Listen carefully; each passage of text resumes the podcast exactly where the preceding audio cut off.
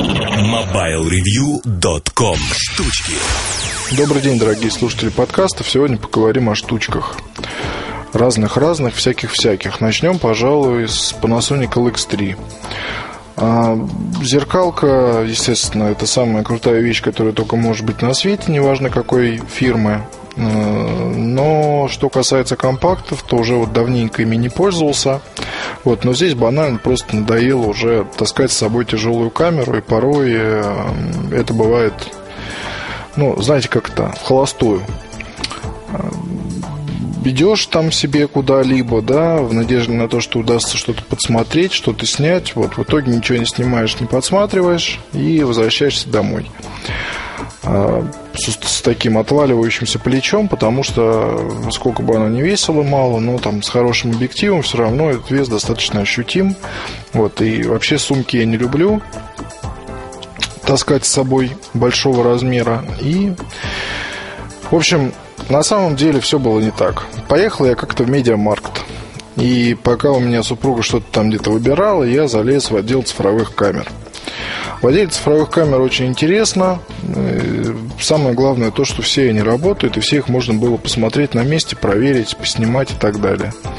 И я начал там от нечего делать, ходить и снимать.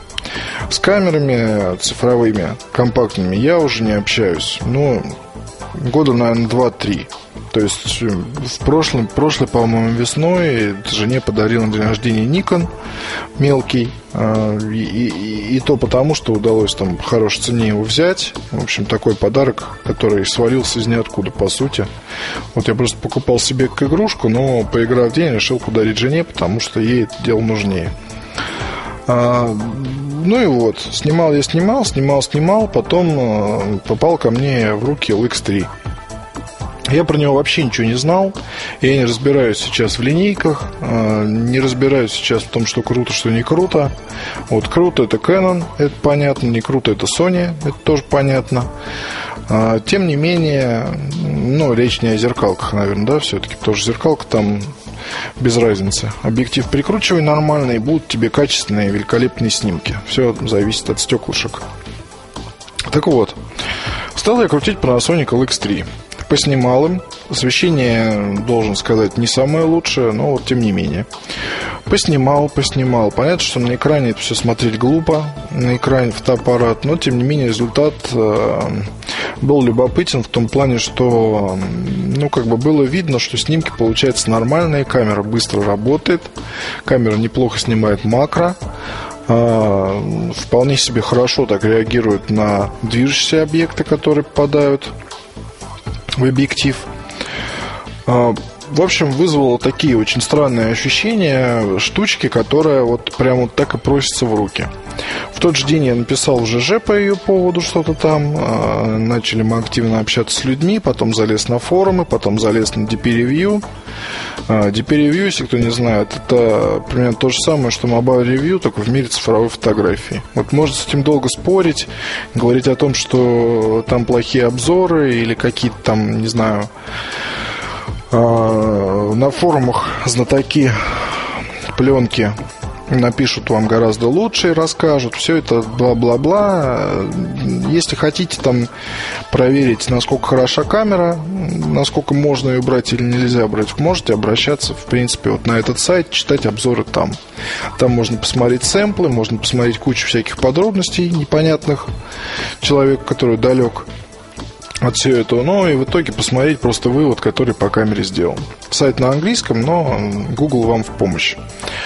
На DP Review камеру очень рекомендовали. То есть такой ранг заслужить, в общем-то, непросто. А, мне это показалось еще более любопытным. Я попросил камеру на тест. Камеру привезли, камерой я пользовался. Мы вот сейчас очень сильно думаем над тем, чтобы тестировать компакты и камеры вообще в таком, ну как сказать, потоком. Чтобы занимались этим, скажем, пару-тройку человек. Вот, и основная их задача была постараться или выжать из камеры максимум, или просто дать людям как можно больше фотографий для раздумий. Потому что вот если говорить о компактных камерах, то дизайн, управление и все-все-все вот это вот оно вторично. Здесь главный это результат, который можно получить на полном автомате в разных условиях освещения и в разных ситуациях, скажем так. Потому что вот сценарии, когда люди покупают себе компакт, они могут быть очень разными. То есть, ну, вал приходится на лето, на период отпусков. А, не спадающий ручеек а, это, там, не знаю, люди, у которых появляются дети, у которых даже не было камеры или там есть камерафон, какой-то телефон а, они решают купить себе компакт. Или даже не компакт, а там, не знаю, цифру, цифрозеркалку в смысле. Вот, правда, сейчас в связи с курсом евро все цены, соответственно, скачут. В общем, короче, тоже, да, короче, короче. Я себе чего сделал? Я купил себе вчера LX3, вот, в светлом таком оформлении, не в черном. Ну, просто потому что, во-первых, под Mac, вот, во-вторых, потому что надоела мне черная техника.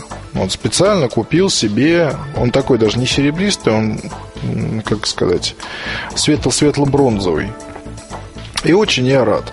Вот это хорошая камера, которая снимает неплохо видео ко всему, у которой куча всяких настроек, есть RAW.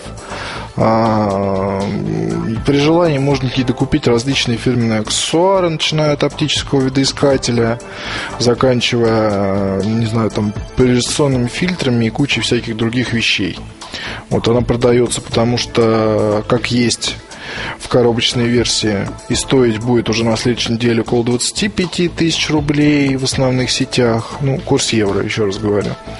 Можно найти дешевле, но вот это будет средняя цена. А, такой чемодан с различными, с различными аксессуарами к ней будет стоить около 69-70 тысяч рублей. Вот все из этого чемодана мне не надо. Вот, но кое-какие вещи я, наверное, все-таки посмотрю. Вот летом надо будет обязательно приобрести фильтры.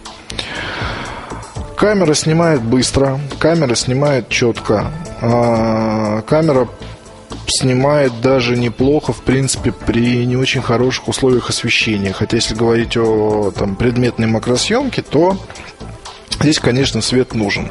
Со светом снимки получаются совсем, совсем правильные, так скажем. У нее хороший объектив, я не буду сейчас ни во что вдаваться, так пройдусь просто по верхам. А у нее очень удобное управление. Вот, но в инструкцию все равно залезть, конечно, надо, чтобы посмотреть, что там и как. Вот, если в инструкцию лезть не хочешь, выставляй интеллектуальный автофокус и фигач так. У этого компакта есть горячий башмак для крепления вспышки, естественно, есть гнездо для штатива. Вот аккумулятор у нее довольно-таки долгоиграющий, ну, я не знаю, где-то вот дня 4 проработала при снимках снимках, наверное, 50-60 в день. Даже, ну и плюс видео, плюс там некоторые со вспышкой. То есть результат довольно неплохой. Вот, хотя это надо будет еще смотреть. Среди компактов, вот, кстати, да, вот если интересно, то что это такое-то продвинутая компактная камера, в принципе, это просюмерка чистой воды. Вот, даже не надо смотреть на размеры, то, что она, в принципе, помещается в карман куртки легко, или во внутренний, или во внешний. Вот джинсы не помещаются, но а, вы получаете здесь гораздо больше возможностей. Вот если что-то еще и там выбирать, то надо брать э, это Canon G9 вот, и, и же с ними, да, то есть что-то еще смотреть смысла не имеет. Ни Nikon, ни Sony, ничего другого такого качества не будет. Могу сказать, как пользователи там тех же последних компактных Sonic многим мы приятелям купили их, которые повелись на рекламу и так далее. Многие приятели матерятся теперь, потому что ну, результат, мягко говоря, не очень интересен. Вот здесь меня больше всего поразило, знаете, там в первый день использования было очень пасмурное небо и такое, знаете, прямо темно-темно-серое. А, и были мы на пикнике жарили шашлык недалеко от леса, добрая компания и все такое. И вот я начал, соответственно, снимать там что-то. Первый кадр снимал лес и небо. Такой идиотский совершенно. Мне просто хотелось посмотреть, как вот тучи обработает. Вот тучи прям вот серые, как в жизни. То есть на экране, конечно, фотоаппарата картинка выглядела вообще впечатляюще. Вот, но и на экране монитора, я скажу, очень-очень хорошо. Вот даже MacBook Pro с его нестандартным разрешением отобразил ее классно. Вот зеркалка сравнивать, понятно, не стоит, потому что она сделает LX3 в два счета там в разных условиях, правда, но тем не менее, тем не менее, результат для компакта просто очень и очень хорош. Вот эту камеру рекомендую вам посмотреть, если вы ищете какой-то удачный компакт. BlackBerry Storm. Storm, то есть шторм. Вы думали, что болт теперь как бы для меня это станет последняя капля? Нет, вовсе нет. А, да, я добыл еще и BlackBerry Storm. Вот, и могу вам сказать одно, то что никогда не добывайте себе BlackBerry Storm. Если захотите BlackBerry, вот, либо смотрите на модели вроде 8800, которые такие типичные рабочие лошади, работающие там по неделе. Вот, либо смотрите на Bolt вот, в котором э, слилась вся мощь BlackBerry. Это хороший дисплей и более-менее нормальное время работы, удобное управление, э, большинство интерфейсов беспроводных, кроме, там, не знаю, WiMAX, все есть, в общем-то, и GPS и так далее. А, плюс клавиатура. В общем, Bolt это вот оптимальный BlackBerry, который можно брать, наверное, ну вот какое-то время, пока нет новых BlackBerry. Вот, либо, если не нужно мультимедиа, берите 8800, или берите Bolt. Вот Шторм ни в коем случае. Вот девушкам могу порекомендовать 8220, вот, который раскладушка и который тоже ко мне едет скоро. А на все это барахло денег трачу немерено, но с другой стороны, что тут, ну, знаете, очень здорово так говорить, я трачу деньги. Деньги-то я трачу, но я же потом все дело буду продавать, и эти деньги ко мне вернутся. Ну, конечно, с убытком, но тем не менее, я зато получу возможность рассказать дорогим читателям об этих вещах, вот чтобы они позадавали вопросы. Вот, и если кто-то собирался что-то купить, то он бы хотя бы от меня получит представление, с чем может столкнуться. Шторм действительно штука такая, а он такой вроде бы и большой, но у меня вот слово кутылый почему-то вертится в голове. То есть, если iPhone, он такой вроде длинненький и тоненький, то шторм, он какой-то непропорциональный, в общем, в руке не лежит совершенно, по крайней мере, в моей. Samsung дисплей это тоже он выполнен по обычной технологии, и э, ждать от него хороших результатов не стоит. Вот тормоза присутствуют. Мало того, как только вы начинаете активно играться с этим дисплеем, батарейка у вас улетает. День работы, вот это про шторм. А, что вам еще сказать? Ну, вот коробка буквально несколько часов назад ко мне попала, поэтому я только разбираюсь пока. И, в общем, первое впечатление, ну, качество передачи речи отличное. Все фирменные штуки программные, они есть. Естественно. Вот можете мой ЖЖ почитать. Заводский livejournal.com Добро пожаловать. Я там про болт, в общем-то, уже так ну, несколько постов у меня было, и я там вот именно пытался рассказывать о каких-то ключевых фишках аппарата. И общее впечатление от шторма, которое складывается вот у меня даже после там пары-тройки часов использования, это попытка догнать iPhone, тогда как iPhone догонять не надо. Вот. И лезть вот в эту вот сенсорную ипостась BlackBerry совершенно ни к чему. А Болт аппарат очень хороший. Если бы э, в России поддержка была вот этих всех нужных служб почты, там, быстрого, быстрого обмена сообщениями и так далее, то цены бы ему не было. Но Шторм это просто какая-то вот, извините, поделка. Я не понял, не понял вообще, к чему это, зачем. Вот еще, конечно, побалуюсь, но желания переставлять симку просто нет. 8220, кстати, я тоже щупал, очень приятная такая раскладушечка, причем с кверти. Вот, э, его называют женский BlackBerry. А, так вот, друзья, по крайней мере, из Штатов говорят, то, что вот этот телефон, в общем, женщины там за ним гоняются. Ну, потому что раскладушка, и там часики на дисплее и так далее. Вот, ну, не знаю, мне как-то он женским особо не показался. Мне кажется, все-таки, ну, и размер такой не совсем женский. Он здоровый все-таки даже для раскладушки. Вот, плюс э, ни о каком розовом цвете там речи не идет. А, еще одна вещь. А, в общем, жена у меня очень хочет Dell Mini 10. А, очень-очень она его хочет. Вот очень она хочет его получить в дар чтобы был у него свой такой личный кусочек счастья. Вот он, вот он все ноутбуки у меня ворует. Dell Mini 10. Dell Mini 10 появится в продаже, я думаю, в конце весны летом. Вот Dell Mini, который продается сейчас, скажем, на той же горбушке в разных точках и стоит около 24 тысяч рублей, брать не стоит. А, знаете, удивительно было мне это наблюдать, но приехал я вот тут на горбушку и уже всерьез его собрался рассматривать к покупке, при том, что только черные образцы появились, а других расцветок нет, хотя всего их, по-моему, около 9. Э, продавцы так э, не буду называть, в общем, точку, где это произошло. Самое смешное, что это произошло ну ладно, в общем, в фирменном магазине. Там уж думайте сами. Но просто продавцы сказали то, что да, это, конечно, здоровская вещь, они вот совсем недавно поступили, вот неплохой экранчик, неплохая, неплохая клавиатурка, вот и честный 12 дюймов, и тонкий такой закосом под Air. И, в принципе, вот все в нем здорово, но не советуем вам брать. Вот на вопрос почему сказали то, что ну там что-то что, что там кто-то сказал про сервис, что-то там кто-то сказал про неважные там какие-то моменты по сборке. Вот, но в итоге сказали то, что если хотите вот что-то взять за 24 тысячи, возьмите Dell XPC M1330. Вот, на что я им ответил, что я лучше не знаю. Типа, пойду 24 тысячи и отдам там первым бездомным, кого встречу, чем куплю еще раз этот ужасный ноутбук.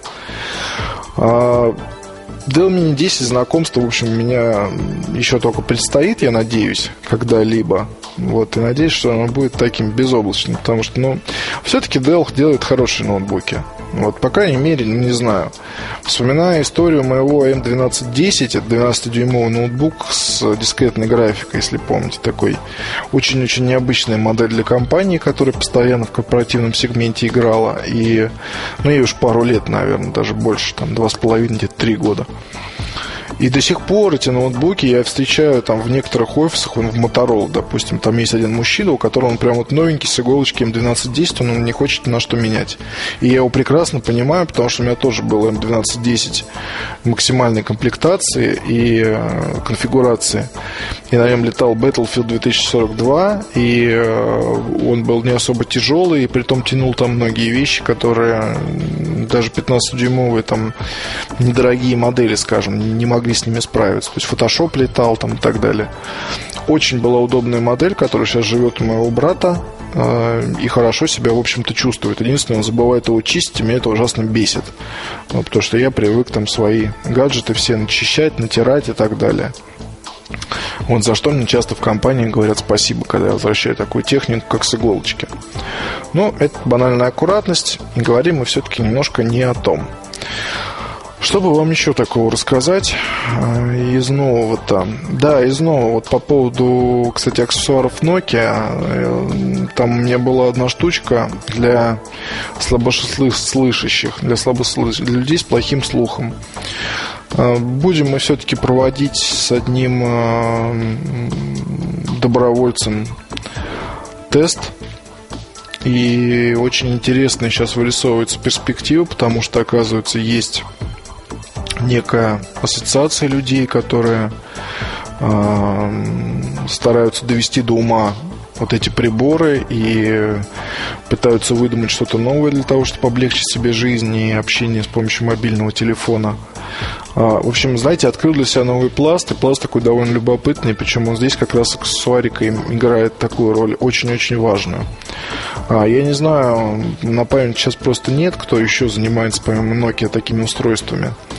А, по-моему, да, в общем, только Nokia, наверное, да. И вот этот опыт мне хотелось бы, конечно, это даже, знаете, это, наверное, больше значит, чем так, какая-то унификация зарядок или что-то еще.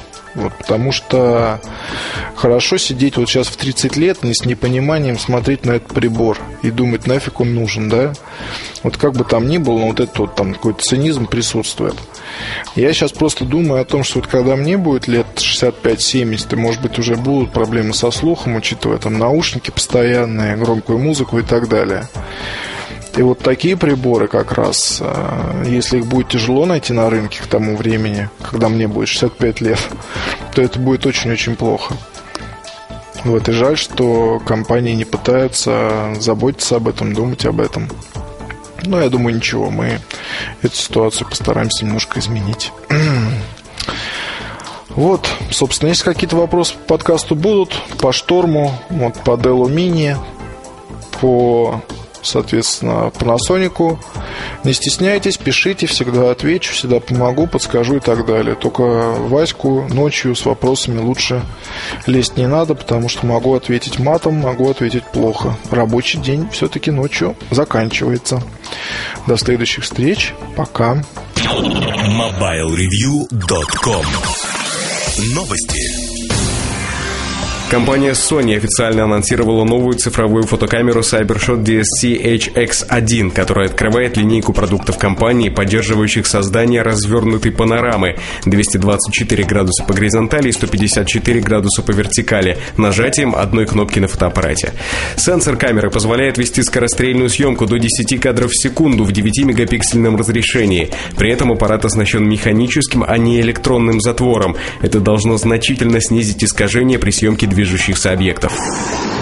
Информация о планах компании HTC по выпуску целой линии коммуникаторов и смартфонов в 2009 году появилась еще в начале года. Теперь есть некоторые подробности. Например, устройство Firestone будет оснащено большим сенсорным экраном, процессором с частотой 600 МГц, 8-мегапиксельной камерой и операционной системой Windows Mobile 6.5. Whitestone чуть попроще, процессор с частотой 528 МГц и камера на 5 мегапикселей. Аппарат Athena 2 получит дисплей на 4,8 дюйма дюйма и процессор на 1 ГГц. А у новинки под названием Twin процессоров и вовсе будет 2. Все подробности традиционно можно прочитать в новостях на сайте. MobileReview.com Жизнь в движении.